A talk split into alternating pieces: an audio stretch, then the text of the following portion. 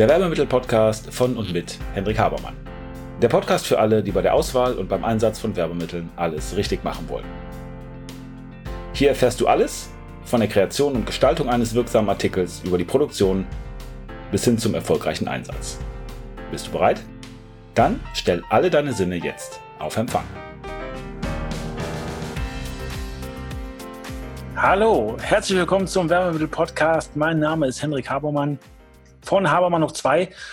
Und heute geht es ein bisschen um das Thema Werbemittelwirkung. Wir haben ja beim letzten Mal über Werbung gesprochen, wie funktioniert Werbung und haben da festgehalten, dass wir vor allen Dingen unbewusst emotionale Entscheidungen treffen, dass wir ein spezieller Typ sind und in einem Balance oder in einem System von verschiedenen Motiven uns aufhalten oder in einem Feld. Hans-Georg Heusel, den hatte ich zitiert, der spricht von dieser sogenannten Limbic Map.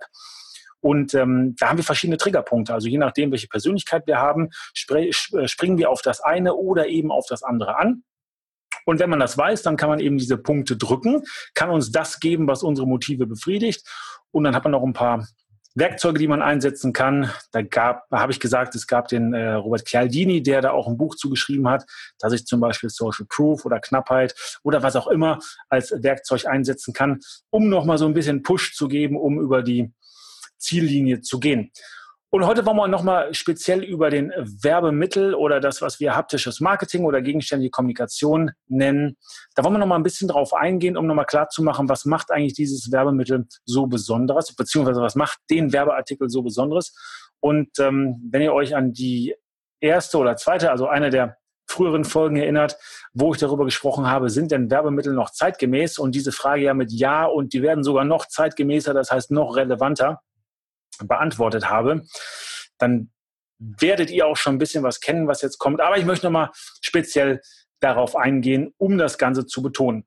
Nun, warum wirken Werbemittel beziehungsweise wie wirken Werbemittel? Ganz, ganz wichtiger Punkt, das war eben diese Haptik. Also, dass die Haptik was ganz, ganz Wichtiges im insgesamten Mix ist, heißt ja auch der Wahrheitssinn. Also wir können uns nicht verfühlen, wir können uns wohl vergucken und wir können uns wohl verhören, aber wir können uns eben nicht verfühlen. Das, was wir begreifen, das, was wir anfassen können, ist für uns real. Das heißt, die haptische Erfahrung hat einen unheimlich starken Einfluss auf das, wie wir die Welt sehen. Und das geht eben nur bei haptischer Kommunikation. Das geht nicht bei AdWords, das geht nicht bei Printwerbung, das geht nicht bei Radiowerbung, das geht nicht bei dem, was wir in der Zeitung haben. Es geht nur bei gegenständlich. Und mein Grundaufruf war ja der, dass ich gesagt habe, bitte macht euch das klar, dass das Multisensual extrem wichtig und wirkungsvoll ist und baut das überall ein. Und es ist in der Tat so, dass wenn man das für sich verstanden hat und wenn man sagt, okay, ich mache zum Beispiel Printwerbung, aber ich verstehe, dass ich da auch ein bisschen haptischer sein muss, dass zum Beispiel in dem Magazin ein sehr dickes Papier oder eine spezielle Oberfläche, ähm, wenn das verwendet wird, dann hat das auch einen anderen Effekt darauf, wie die Werbung wahrgenommen wird. Oder wenn ich irgendwo was rausziehen muss aus einer Printwerbung oder ich muss irgendwie an was ziehen, dann macht das schon einen Unterschied, ob ich oben oder an der Seite ziehen muss, weil wenn ich auf eine Art und Weise ziehen muss, die außergewöhnlich ist, ich also eine etwas andere Bewegung machen muss, dann bekomme ich mehr Aufmerksamkeit und dann hat meine Anzeige mehr Wirkung.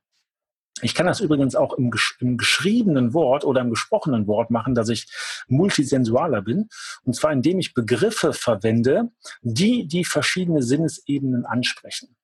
Das heißt, wenn ich es gibt ja diesen Witz von, von, von diesen verschiedenen Ärzten, die sich treffen und der Augenarzt sagt, man sieht sich und der Ohrenarzt sagt, man hört sich.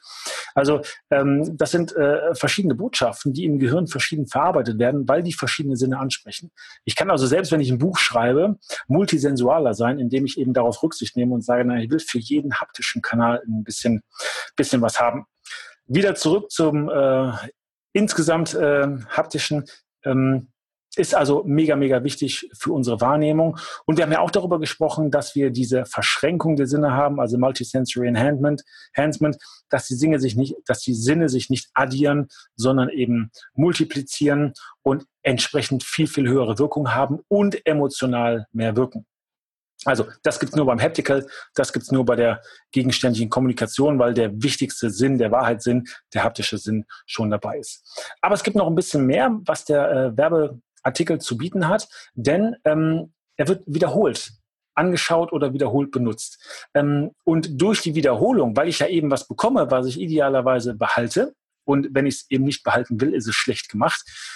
Wenn ich was bekomme, was ich behalte, dann gucke ich immer wieder drauf. Es ist immer wieder in meiner Wahrnehmung und ich habe einfach einen Lern Lerneffekt. Und ähm, wir haben auch mal über diesen Halo-Effekt gesprochen, dass dann einfach Dinge abstrahlen. Aber allein die Wiederholung führt dazu, dass mir das geläufiger wird. Wenn mir das geläufiger wird, wird mir das sympathischer und dann wird es in der Regel auch realer. Und das ist leider so, wenn ihr euch mit Gerüchten zum Beispiel beschäftigt, äh, dass ihr da den gleichen Effekt äh, seht, aber äh, in der wahrscheinlich äh, schlechte Richtung. Ähm, es gab mal jemanden, der äh, diabolisch äh, genial war, der gesagt hat, man muss nur jemanden lang genug mit Dreck bewerfen, irgendwas bleibt, hem, bleibt hängen. Und bei Gerüchten ist genau das, was passiert. Wenn Gerüchte gestreut werden, dann sagen die Leute irgendwann, naja, wenn man es immer wieder hört, dann wird schon was Wahres dran sein. Oder sagen, naja, irgendwas ist immer wahr dran, kann man sich überhaupt nicht gegen wehren. Es findet einfach automatisch ein gewisser Transfer statt. Den wollen wir natürlich auf eine etwas andere Art und Weise haben, aber Bekanntes ist uns sympathischer. Wir als Menschen sind eher die Typen gleich und gleich gesellt sich gern. Ja, Gegensätze ziehen sich an, aber prinzipiell geht es in den Beziehungen, die wir pflegen, darum, dass wir uns mit Leuten verbinden, die so sind wie wir, weil die dann auf uns sympathischer wirken. Das kommt ja auch unserem Sicherheitsbedürfnis nach. Dann glauben wir nicht, dass wir uns so sehr dafür schützen müssen. Das braucht unabhängig davon auch weniger Energie. Und das ist ja genau das, was der Körper nicht will, nämlich Energie verschwenden unser Gehirn schon mal gar nicht. Ähm, das heißt, Wiederholung an sich, ähm, die führt dazu, ähm, dass ich einen Effekt habe. Und dadurch, dass ich was Haptisches habe, was ich den Leuten mitgebe, was die benutzen können, was einen Zusatznutzen hat, dann habe ich eben auch die Wiederholung dabei. Und durch diesen Zusatznutzen habe ich aber auch eine gestiegene Sympathie. Wenn ich jemandem ein spezielles Tool gebe und ich bin letztens nochmal gefragt worden, ob denn es überhaupt noch notwendig ist, dass man Kugelschreiber produziert, weil doch sowieso alles digital ist. Kugelschreiber sind ein Klassiker und aus meiner Sicht auch haben die immer noch eine sehr hohe äh, Relevanz, weil handgeschriebene Notizen und so weiter nie aus der Mode kommen werden. Und ich mache mir auch lieber irgendwie ein paar, paar handgeschriebene Notizen, wenn ich irgendwo auf einem Vortrag bin, als das in mein Handy einzutippen. Ich finde das ein bisschen einfacher. Und das kann man ja auch auf eine digital ganz ansprechende Art und Weise machen, zum Beispiel mit Evernote oder so, aber das ist ein anderes Thema.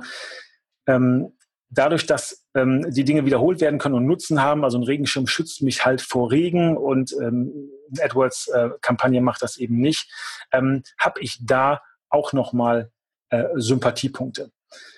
Dann ein ganz riesen, äh, riesen Thema oder ein sehr, sehr großes Thema beim äh, Haptical ist das Thema Reziprozität. Also Reziprozität, da geht es um diese Gegenseitigkeit, dass wir, wenn wir etwas geschenkt bekommen, in der Regel anderen Leuten nicht schuldig bleiben wollen.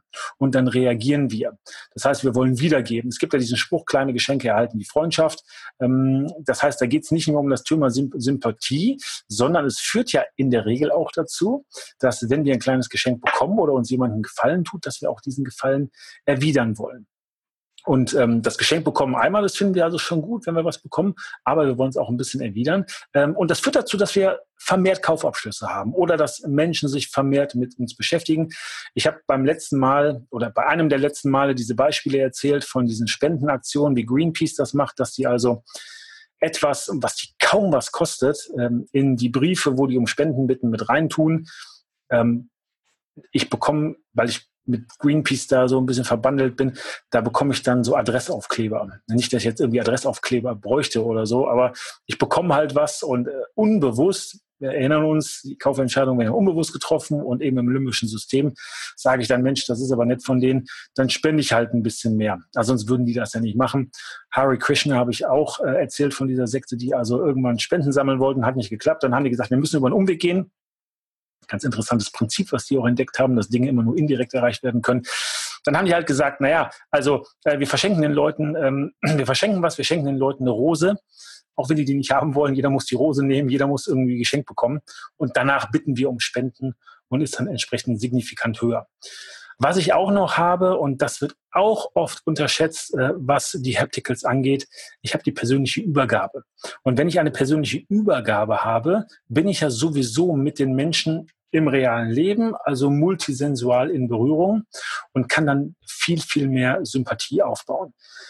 Das ist eine Sache, die aus meiner Sicht oft im Verkauf nicht verstanden wird oder zum Beispiel in der Verhandlung, wenn wir also wirklich mehr als nur Informationen austauschen wollen dann empfiehlt es sich wirklich mit Menschen in Austausch zu gehen und zwar in simultane Kommunikation. Simultane Kommunikation bedeutet im Idealfall, dass wir gegenüber sitzen, dass wir direkt auf das reagieren können, was an Signalen kommt, also was an Körpersprache kommt, was am gesprochenen Wort kommt, dass wir es einschätzen können ähm, und auch immer schnell noch relativieren können. Äh, das können wir bei sequenzieller Kommunikation, also per E-Mail nicht.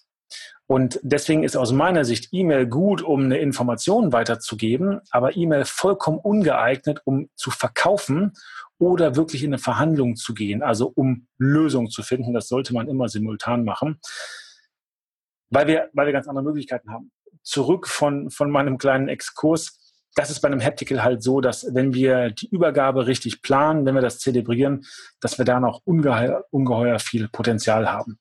Also, wie wirken Werbemittel unabhängig natürlich davon, wie Werbung wirkt. Und das muss mir natürlich klar sein, dass wenn ich jetzt etwas gebe, was sich in den Signalen widerspricht, also wo der Thalamus, der ja dafür zuständig ist, dass die verschiedenen Inputs der Sinneskanäle irgendwie zu einem großen Sinn gemacht werden. Wenn der Thalamus eine Menge Arbeit hat, mache ich was falsch. Wenn Signale sich widersprechen, mache ich was falsch. Wenn ich glaube, dass ich etwas Rationales tun muss, was praktisch ist, was jemand verstehen muss als Argument, das ist falsch, weil das limbische System funktioniert erstmal unbewusst und es funktioniert emotional. Wenn ich etwas mache, was den Grundmotiven des Empfängers nicht entgegenkommt, was also für den Empfänger eigentlich gar nicht relevant ist und im schlimmsten Falle auch nicht auf die Werte meiner Marke einzahlt oder meines Unternehmens, also das, was ich ja eigentlich damit ausdrucken will, wenn die Werte von dem Haptical nicht den Werten des Unternehmens äh, entsprechen, das ist auch falsch. Aber wenn ich das alles beachte und idealerweise auch mal ausformuliert habe, weil wir erleben immer wieder, dass manche da überhaupt keine Ahnung von haben. Die sagen, ja, mach mal ein schönes Werbemittel und wenn wir dann anfangen zu fragen und sagen, naja, was haben wir denn für einen Zweck? Was ist denn die Zielgruppe? Worum geht's denn überhaupt? Was soll denn nach dem Werbemittel besser sein als vorher? Wie wollen wir denn überhaupt Wirkung messen und welche Wirkung soll es denn haben? Das sind dann Leute, die sagen, ja, weiß ich auch nicht oder ganz, ganz übel, die sagen, ja, da machen wir keine Angaben zu. Wir wollen eurer Kreativität nicht im Wege stehen oder eure Kreativität nicht bremsen. Wissen wir schon, die haben überhaupt keine Ahnung, was die wollen. Und das kann nur in die Hose gehen. Also wenn man da mal sich ein bisschen äh, mit auseinandergesetzt hat und irgendwie klare Ziele vor sich hat, dann haben wir eben die Vorteile, dass was nur ein Haptical kann, dass wir sagen, es ist multisensual, es bedient den Wahrheitssinn, nämlich den haptischen Sinn. Wir haben die garantierte Wiederholung, weil es immer wieder gesehen und benutzt wird. Äh, wir haben die Sympathie dadurch, dass wir einen Zusatznutzen haben. Wir haben das Thema Reziprozität sehr gut und multisensual abgearbeitet. Und wir haben die Möglichkeiten, das in einer haptischen, persönlichen Übergabe zu machen und dann sowieso in eine simultane Kommunikation zu gehen, um entsprechend zu wirken. Das kann nur das Werbemittel. Und diese Punkte sollte man sich eben auch klar machen, wenn man in der Kreation oder in der Konzeption von einem Haptical ist, nämlich zu sagen, okay, was sind die Vorteile dieses Tools, dieses Werkzeug und wie kann ich die optimal nutzen? Und nochmal, die Basisarbeit ist natürlich, dass ich insgesamt weiß, was ich will. Ansonsten kann der beste Kollege oder der beste Kreative von uns äh, keine Hilfe leisten und keine Wirkung erzielen. So, ich hoffe, der Punkt ist klar geworden. Freue mich wie immer über Feedback. Sehr gerne an hendrik.habermann.info oder wie auch immer ihr mit uns in Kontakt gehen wollt, gebt uns gerne ein Like, teilt das, wenn es relevant ist. Und wenn ihr sagt, ich habe da noch eine Frage oder ich habe da noch was, was ihr insgesamt vielleicht noch mal ein bisschen intensiver behandeln könnt, lasst es uns wissen und wir schauen, wie wir das Ganze einarbeiten. Ich danke für die Aufmerksamkeit und bis zum nächsten Mal. Und damit sind wir am Ende der heutigen Folge. Ich hoffe, Ihr habt ein paar interessante Erkenntnisse gehabt und seid ein wenig schlauer, als ihr es noch vor ein paar Minuten wart. Wenn euch das Ganze gefallen hat, leitet es gerne weiter an Freunde oder Kollegen, die auch ein Interesse oder eine Affinität zu dem Thema haben. Und natürlich hoffe ich, dass ihr bei der nächsten Folge dabei seid. Wenn es etwas gibt, was euch interessiert, was ihr noch behandeln möchtet, wo ihr gern ein wenig intensiver reintauchen wollt, schaut bitte in die Show Notes, da sind unsere Kontaktdaten angegeben mit einer E-Mail-Adresse. Schreibt uns eine Mail und wir werden entweder, wenn das für viele Leute interessant erscheint, das in den Podcast behandeln. Ansonsten bekommt ihr von mir oder einem meiner Teammitglieder eine Mail. Also, vielen Dank. Ich freue mich auf das nächste Mal.